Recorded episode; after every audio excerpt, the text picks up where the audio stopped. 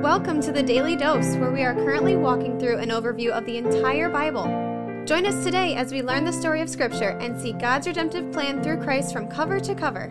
Let's listen to Matt Reisetter, Director of Christian Crusaders and the Cedar Falls Bible Conference. Today we're going to be in Luke chapter 11, verses 37 through 54. And in order to get there, we're going to skip over a couple sections which are paralleled in previous Gospels, namely Luke chapter 11, verses 29 through 32, which talks about the sign of Jonah. You can hear a devotion on Matthew 12, 38 through 42 in episode 508 on that. We're also skipping Luke 11, 33 through 36, which talks about the eye as the lamp of the body. This is paralleled in Matthew 6, 22 and 23. Episode 477 of the Daily Dose is where we cover that. So before we jump into this longer text, I also want to point out that when it comes to these woes that Jesus is going to speak against the Pharisees and the lawyers, a lot of this is covered in Matthew chapter 15, verses 1 through 9. You can hear a devotion on that in episode 521, as well as Mark 7, 1 through 9, episode 611. And that episode was of particular interest to many of our listeners because it included an illustration about a ladder. You can go back and hear that, like I said, in episode 611. Also, we did a five part series on Jesus' seven woes that he talks about against the Pharisees in Matthew 23, verses 1 through 36. That's episodes 555 through 560. Okay, let's jump in and read this text. While Jesus was speaking, a Pharisee asked him to dine with him. So he went in and reclined at table. Now, as you hear this passage unfold,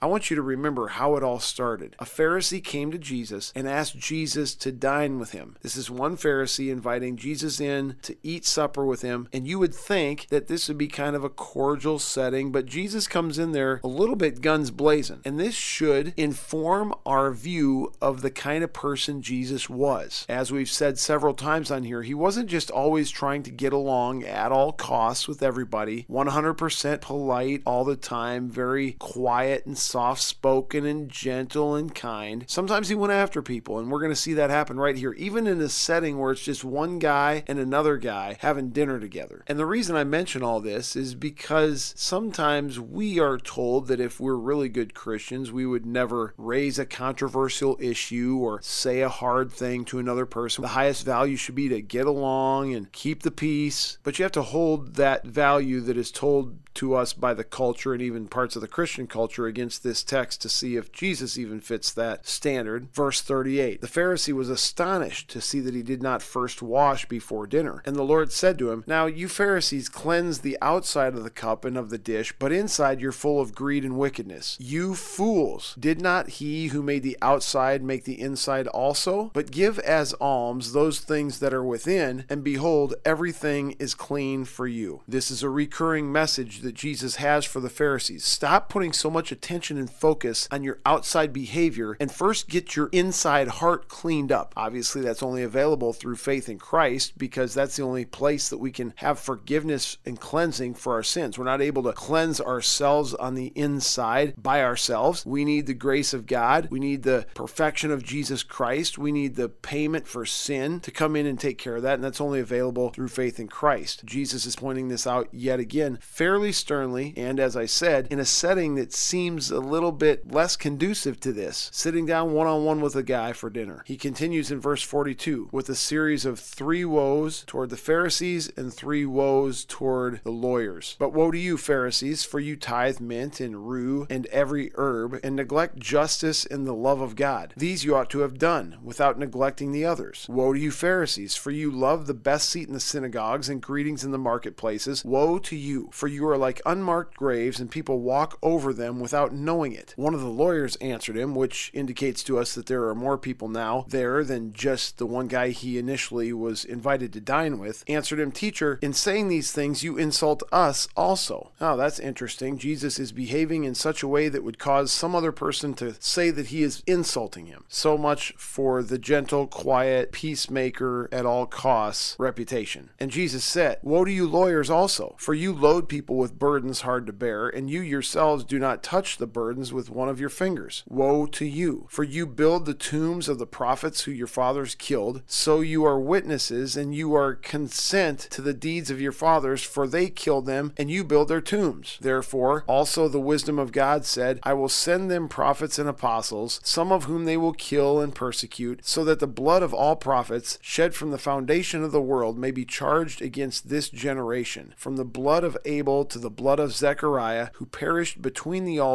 and the sanctuary. Yes, I tell you, it will be required of this generation. Woe to you, lawyers, for you have taken away the key of knowledge. You did not enter yourselves, and you hindered those who were entering. As he went away from there, the scribes and Pharisees began to press him hard and provoke him to speak about many things, lying in wait for him to catch him in something he might say. So, there's a lot of commentary that I've already given on previous texts that are similar to these, and in addition to the points that Jesus is making here, which are covered in those previous devotions, this is just another reminder Jesus does not fit the bill that we are oftentimes sold by others who want to revise the kind of person Jesus was in hopes that it will cause us to be quieter, to stand down more, to embrace a false idea of peace at all costs. In reading this, I'm inspired and I'm given permission that from time to time it's okay to speak up and defend the truth, even if it means somebody's going to think I'm insulting them. Not that we want to run around willy nilly doing this kind of thing, and we always need to be checking our motives. They need to come from a place of love and compassion for people who are lost. Nevertheless, love and compassion don't always have to feel fluffy and warm fuzzy. I'm curious to hear what you think about this text and what I'm saying. You can always email us at info at christiancrusaders.org with your comments, and we'd love to get back to you. Thanks for tuning in. Have a great day. The Daily Dose is a